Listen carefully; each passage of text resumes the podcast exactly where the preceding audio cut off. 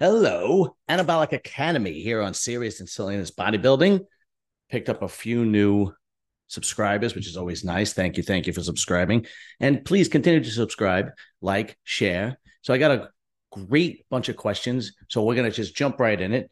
Of course, one of my favorite subscribers, Fran is the man, sent me a bunch of questions. And I have uh, some other questions as well. But let's start with Fran is the man from Instagram. Let's start with his questions. How do you describe your training style?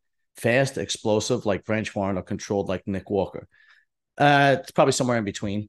You know, the truth of the matter is, only Branch and Johnny Jackson can train like that and grow. I mean, they, they were freaks of nature. Their their their form was horrible, but they still grew. They were meant to be bodybuilders. I mean, anybody else who trained like that would probably hurt themselves or not see the best potential they could possibly can. So, you know, controlled mind muscle connection with intensity and discipline and consistency is how you want to train. The form is is 100% necessary to get down pat. Don't do a Branch Warren or Johnny Jackson. Do. Have the same intensity, right?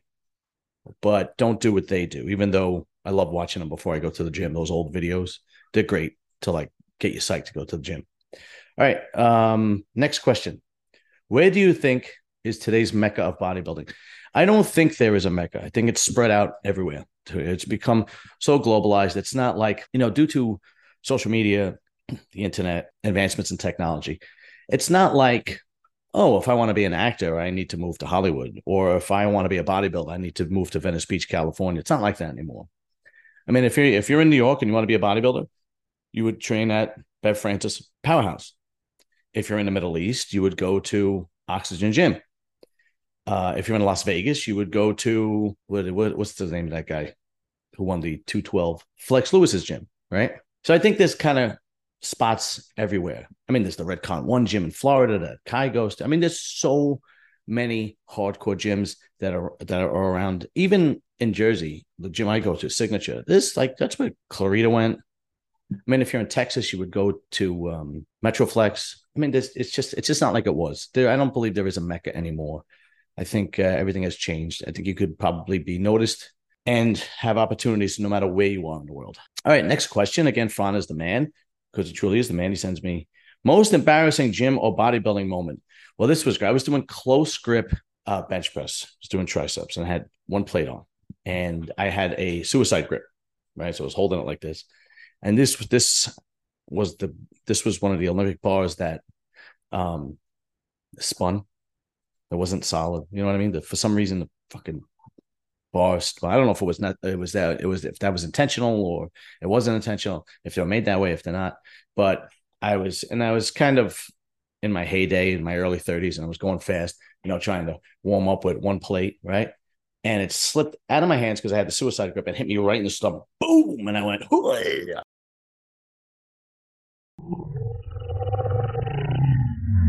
It was just uh it was just uh, pretty pretty embarrassing. Another embarrassing moment. I think everybody has been through this.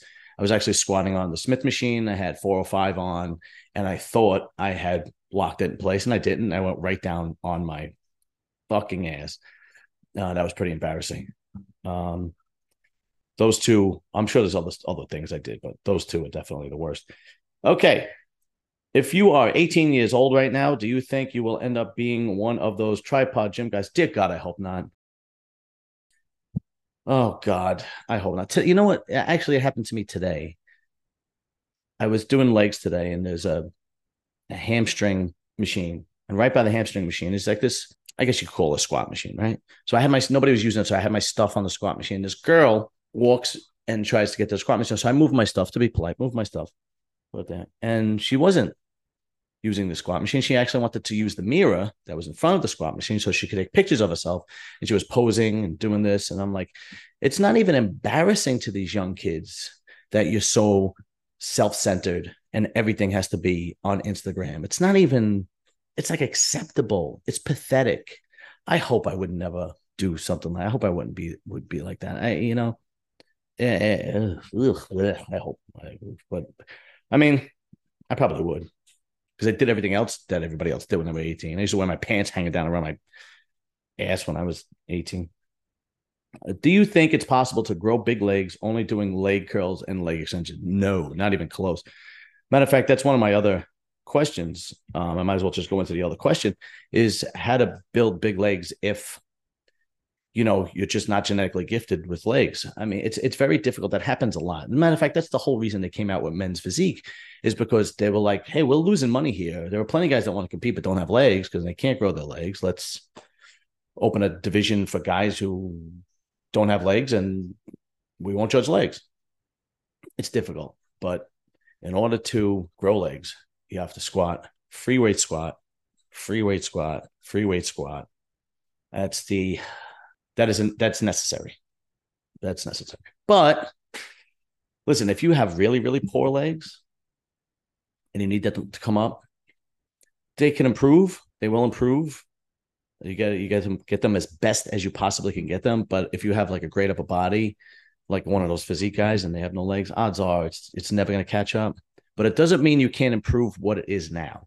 And then again, you also never know right? Sometimes, you know, these guys, I've seen bodybuilders that have trained legs and they made great improvements on legs, like um, Blessing. Blessing is doing the Chicago Pro this week, weekend coming up. And he brought his legs up in the last couple of years, right? But then again, you know, he's a monster. So, but no, definitely not leg extensions and curls. No, definitely not. If you had a choice to coach any pro bodybuilder, who would it be, past, present, and why? Uh, that's easy. Kevin Levrone. Are you kidding? I'd look like a genius. The guy literally was the is probably the greatest genetical freak that ever walked the face of the earth. 16 weeks out from the from the Olympia, 12 weeks out from the Olympia, he would start training. He would look like a regular guy. And we could go look at pictures. He would look like a regular guy. And then he would be this monster and he'd break the top five in the Olympia. It was uh, it was absolutely amazing what he could do with his body. And supposedly he did it because it wasn't his plan, but he had gotten hurt and he laid off the off-season process.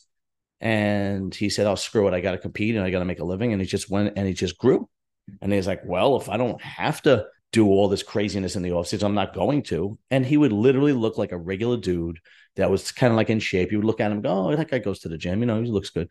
And then all of a sudden, like little three to four months later, he was a monster and destroying people. I don't know.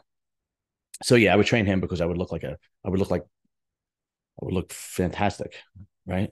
And then like some average kid would want me to train him, and I'd be like, I don't know, kid, I don't know what to tell you. uh, next question: were you nervous or scared when you had to do your first self injection? No, I was not nervous or scared. I was actually excited. I was, I remember I was 21 years old and I was with my friend and we were to like inject each other. It was ridiculous. And he, you know, and I was like, so, I mean, all day I was waiting, you know, to go hang out with my friend that night. We are to go to the gym and then we were to do it. And uh, we're in his car and he, I, uh, he hit me in the shoulder and I hit him in the shoulder. And I remember being so like excited. Um, because I wanted to get big and everything, you know. And now it's like, you know, it's ridiculous. But how old was I? 21, 22, whatever, how old I was when I did that. It's ridiculous. But it's no, that, that, that didn't make me nervous or scared. You know what I'm scared of? I'm scared of failing. I'm scared of failing, which is why I keep going with this podcast. I'm scared that I'm to die and be a failure. So that's why I keep pushing along and, and just driving forward. That's that's what I'm scared of. But no, I was never scared of injections. Okay. Okay, here's another question. Lower back pain and squatting. What to do if you have lower back pain when you squat, or if you have lower back pain in general and squat? Okay. Well, first of all, you got to find out what's wrong with your back. Okay. Because I'm not a doctor. So you have to go and find out if it's severe, if it's not severe. You know, there are certain things, you know, it might be the form you might have terrible form squatting and it's hurting your lower back and it's just this quick adjustment. Um, I've heard of guys getting like uh, tension and stress and pain in the lower back from using D-bol. Um, I've then you know there are severe cases with lower back pain and you need some kind of operation of fusion. And so you really got to go check it out. You know, you have to go to uh, an orthopedist and see what the problem is. I can't answer that, but I could answer what you could do in place of it. There are plenty of machines that you could use today that aren't going to be as good as squatting. Nothing is as good as free weight squatting. But if you truly have pain and you can't take squatting, especially if you're not like want to compete or anything like that, I mean, there's hack squats, there's leg, there's, there's leg extent, there's leg presses, leg extensions. They have the pendulum squat, which takes a lot of pressure off your lower back. They have the oh, what is it? I think it's called the shark, and you you stand up and you wrap the thing around your waist, and the weight is on the side, and you can go up and down. Right? I've used it in my gym. It's great, actually. It's a really good machine. I've um because I don't squat anymore because I have lower back pain. You know, um, but that came over time. You know, I'm an old man now, so I have to uh, address my injuries, if you will. But if you have lower back pain, you got to figure out what the problem is first. That's first and foremost. So that I can't like diagnose ever. But you first and foremost, you got to figure out the problem was, then address the problem, and then um, go from there. I mean, I had uh, upper back pain, and it turned out I needed an operation, and I got it in 2020. Yeah, during COVID, it was great. But I did get the operation in 2020, toward the end of 2020. And I had uh, three herniated discs that need to be removed and then replaced with bone, uh, spinal stenosis. And those three discs had to be fused. So if you actually, if I do have a picture of the x ray, if you see the x ray, you'll actually see them fused together and so on and so forth and how how it looks now and I have no pain whatsoever in my lower and my back upper back lower. I you know this side of my arm would go numb. I would have pain no matter what I did or how I trained and no matter what I so I had no choice. I had to go through it. It was the best thing I did because I'm able to like, you know, I don't nearly go as heavy as I used to, but I could go to the gym now with no pain. You know, um, if I want to push it a little bit, I can push it, you know. So it's always necessary to find out what the problem is first. Okay, Question from a friend of mine at the gym. Guy is using Anadrol, uh, wants to put size on, kills his appetite. I've talked about this with uh, Arns um, a couple of times. That's common with Anadrol. I don't know why it happens. Okay, I'm not. I don't know why it happens, but that's common. It happens to me. I don't use orals anymore. But if I use, if I used, a lot of times it's dose related, but some people are more sensitive to certain things than other people. So if I did, if I went to like 100 milligrams two a day, would kill my appetite. 50 really wouldn't bother me too much. But here's what I say: if you're trying to put weight on, and you're taking Anadrol and it's killing your appetite, don't take Anadrol. Because what's the problem? What's the purpose of taking a drug that's going to kill your appetite when you're trying to put weight on? The only way to put weight on is to eat. Anadrol helps, right? It's a great mass uh, building drug, but if you can't eat, then that defeats the purpose. You have to be able to put that food down and hold it down. And I know there are times where I felt slightly nauseous from just from eating plain food. I'm like, oh, this is horrible. So just don't eat Anadrol. Don't eat Anadrol. Listen to me. Don't use Anadrol. Uh, if you want to use another oral, uh, Dianabol, D-bol kills your appetite a little bit too. But I mean, you could take if if you could find injectable Dianabol and just surpass that whole thing of the you know appetite suppression. I mean, then, then just do that. But just don't fucking. There's so many goddamn injectables you could take. Don't take orals. You don't have to take an oral, right? I mean, literally, you could do like you know, especially if you're a dude in the gym that just wants to get in shape and put size on and look good on the beach. Literally, take testosterone and equipoise, and you'll be you'll you blow up. You'll have uh, amazing results from that. You don't need to do an oral and do crazy high amounts and what else can I take and blah blah blah. Literally, like test and DECA, test and EQ, test and Masteron. If you want to get crazy, use Tren, but I don't suggest anybody use Tren unless you're competing. This is not necessary. Really isn't. You know, it's very toxic in short periods of time. Same thing with orals, short periods of time. But yeah, just don't take it. Don't don't don't use it. It just defeats the purpose. Anyway, that is going to be it for Anabolic Academy. So please like, subscribe if you are in the New Jersey area on Saturday, July, 29th. I will be at the Muscle Beach NPC show. Jason Arns is the promoter. And obviously, you guys know he's a very good friend. And it is in uh, Monmouth Regional High School in Tinton Falls, New Jersey. I will be there. I will have a booth there if you're in the New Jersey area, please come down. Please, it'll be fun. And you can hang out with me. I'm a fun guy, and it'll be And you get to hang out with me. That'd be cool. And maybe if you're nice, I'll give you a shirt. If you're nice. If you're a nasty bastard, you ain't got nothing.